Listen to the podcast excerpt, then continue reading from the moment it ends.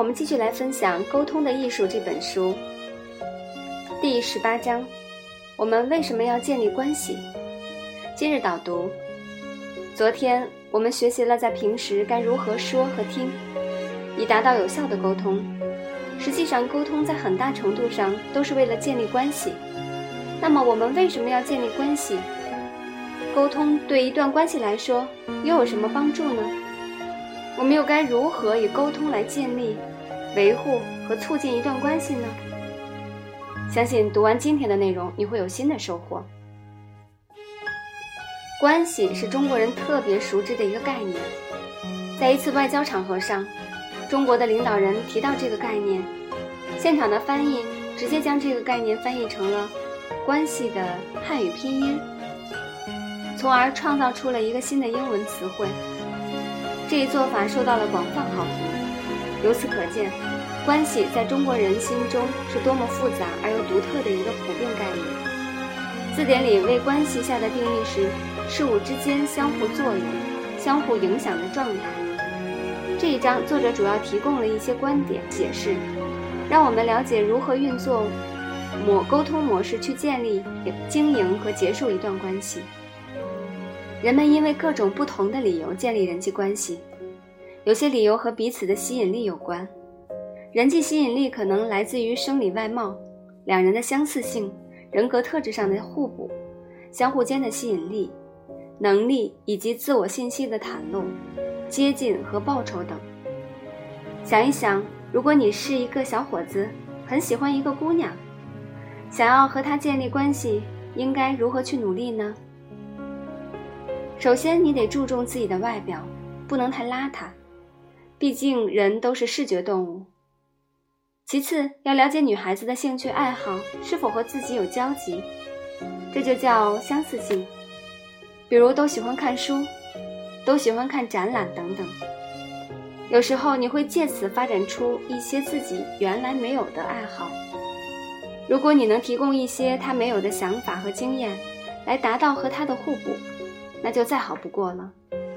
另外，还要敢于去表达自己的喜爱，因为通常我们会喜欢那些喜欢我们的人，人家姑娘也是一样的。只要不是不可抗拒因素，人家总是会很开心有人喜欢自己的，这叫相互间的吸引力。你还可以做一些高价值的展示，展示你的才艺、思想、人脉，甚至是财产。这些都能让对方看到你的能力。我们总喜欢围绕在有价值的人周围，潜意识里希望他们可以将这些价值分享给我们一些。其次，袒露，多说一些关于自己的信息，给对方以安全感。但不要一上来就就跟查户口似的，先去问人家女孩子的各种信息。还有，接近原则。通过你已经了解到的信息，多制造一些和女孩子见面的机会。所谓近水楼台先得月，我们总是很容易和常常见面的人建立更深入的关系。最后，你还需要考虑一下自己的收益。所有追求亲密感的关系都是有成本的，无论是时间、精力还是金钱，可以对照收益和成本来衡衡量一下。某段关系是不是值得去建立？比方说，这个女孩子特别的高冷，那么你是不是还有那么爱她？第十九章人际关系的演变模式，追到手了还不算完啊，关系还需要发展和维持。正所谓江山，打江山容易，保江山难。关于密切关系的发展和维持，作者介绍了学术界的两种不同模式。阶段发展模式认为，人们在聚合期和离散期中的各个阶段会出现不同的沟通特质。这些阶段包括初始阶段、试验阶段、强化阶段、整合阶段、结合阶段、分化阶段、各自阶段、停滞阶段、逃避阶段、结束阶段。简直就是分久必合，合久必分。无论是恋爱、婚姻、家长与子女。还是合合作伙伴、外交政治之类的关系，大多都是经历这些阶段。而在每一个阶段内应该做些什么，如何避免后期不好阶段的出现，则是我们需要去思考的问题。另一个模型，辩证张力模式认为，在每个阶段中，人们都必须处理许多彼此不同又不相容的需求。沟通者想要追求重要但又存在内在矛盾的目标，为了达到这些目标而产生了辩证的张力。比如三种最有力的辩证张力：联系和自主、公开和隐秘、寻觅和新奇。光从名字，我们就可以感受到这些矛盾的目标是我们在实际沟通中都遇见过的。比如，我们既想要爱人之间亲密无间的关系，又想要保持一些自己的空间和独立性。为了经营这些张力，作者提出了一些方法，比如分割。平衡、整合，再界定、再正视。我们既可以设定一些可以预期的新奇，比如每周一起做一件不一样的事来维持新鲜感，也可以直面新奇会慢慢褪去的问题，去强化亲情而不是刺激。第二十章修复损坏的关系。值得一提的是，以上两种模式都要面对一些关系的特征。比如都会经常变动，都会都受文化影响，都必须去维系等。当关系因为越界行为而损坏，修复策略和原谅，对于双方都是重要的技巧。即使是最坚固的关系，迟早会受到考验。当两人中一方外显或内隐的违反关系默契时，越界行为就发生了，这些行为可能是轻微的，也可能是严重的，可能是社会性的，也可能是相互性的，可能是敌意的，也可能是无心的，可能是偶然发偶偶然发生的，也可能是持续增长的。总之，一旦发生了越界行为，就要去修复关系。这时候，道歉就成了一门艺术。首先，修复关系的第一步是去讨论违规行为。不要指望你惹女朋友生气了以后买一束花，她就能原谅你。她可能会开心一下，但心里还是记着你惹她的事情呢。讨论这件事情的前因后果，越界者的信息必须包括三个要素：明确地承认自己的越界行为是不当的，很诚恳地道歉，某种形式的补偿。所以，男士们现在可以反思一下。好了好了，算我错了还不行吗？这种话术是不是一条基本要素都没有占到？这就难怪他没有用了。相反的，我刚才的做法就像一个自私的笨蛋。对不起，让你这么不开心，我真的觉得很难过。不管发生什么，我保证一定不会再犯同样的错误。这样的方式化解怨气的能量要充足的充足的多。最后明确一点，不是所有越界行为都可以用道歉来弥补，也不是所有道歉都能理所当然的换来原谅。所以不要再说“我都道歉了，你还怎么样呢”这种话了。关于道歉，可以参考一下迪士尼电影《疯狂动物城》中兔子回去找狐狸道歉时的方法。简直是教科书哦！第二十一章：关系中的密切。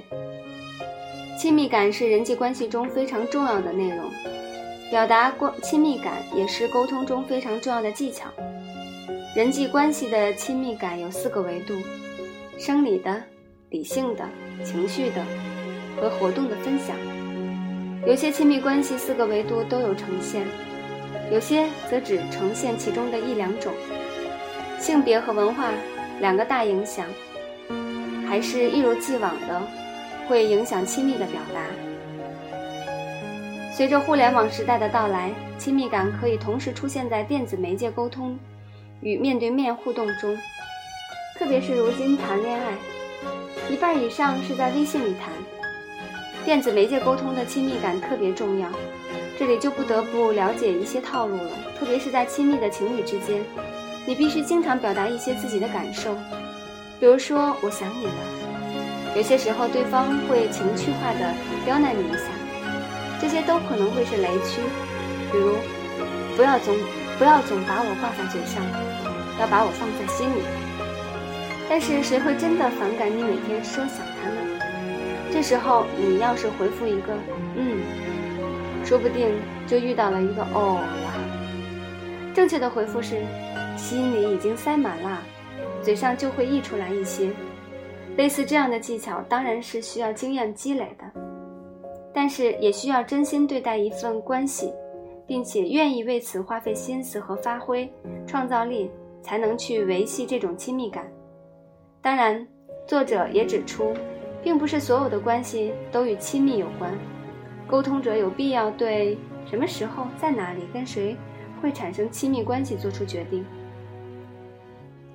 第二十二章：自我袒露。达成亲密度的重要方式是互相之间的自我袒露。自我袒露是郑重其事的透露了与自己有关的信息的过程。这些信息是有意义的。而且不是经常为人所知的。有个开玩笑的段子，形容真正的好兄弟是要一起嫖过娼，一起分过赃的。虽然粗俗，但大概就是这个意思。而且我袒露的方式和程度是人际关系中一个重要的议题。诚实袒露有关自己的信息，是有意引导他人自我袒露的沟通方式，包含一般不能通过资源所取得的信息。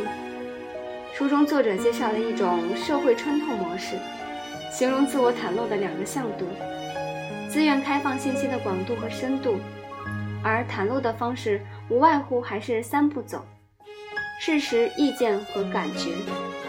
袒露个人意见通常比袒露事实更深一些，袒露感觉又比透露个人意见更深一些。